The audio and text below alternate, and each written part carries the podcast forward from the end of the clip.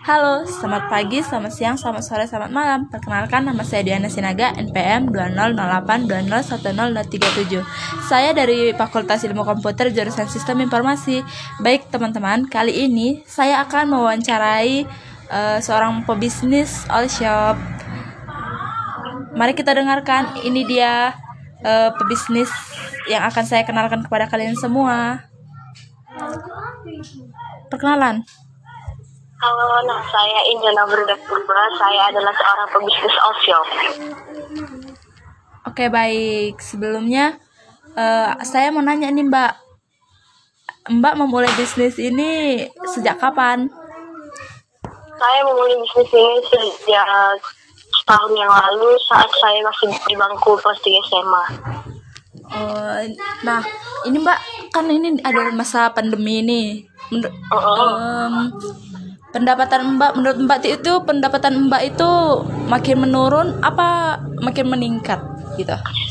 Wah, sebenarnya pendapatannya menurun sih, tapi semenjak uh, COVID ini banyak permintaan dari konsumen yang yang gimana ya, yang yang di luar dugaan dari yang pernah saya sediakan pada awalnya gitu.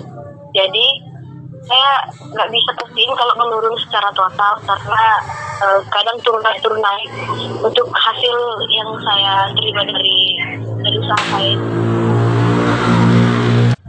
Terus selanjutnya strategi apa yang Mbak lakukan setelah tahu uh, pendapatan Mbak itu menurun gitu?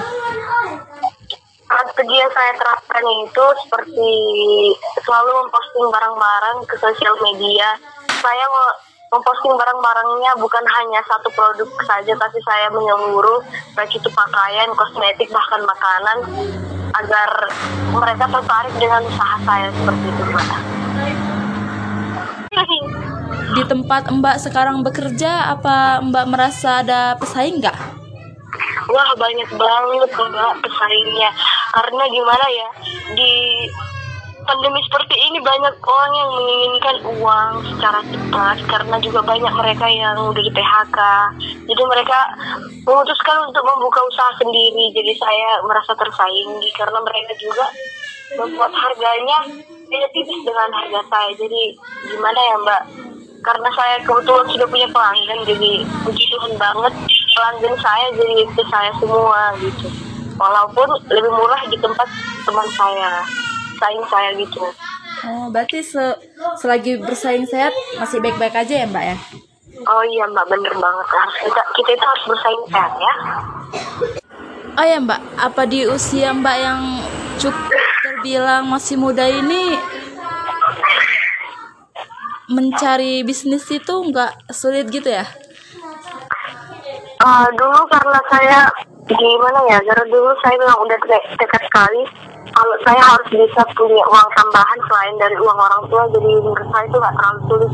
Karena saya hanya jadi hanya jadi gimana ya hanya jadi tempat shop aja. Nggak harus turun tangan langsung hanya cuma dari media sosial saja dari handphone Oke baik mbak. Kayaknya sih cuma segitu aja dulu ya deh mbak ya. Terima kasih ya, ya mbak. Apa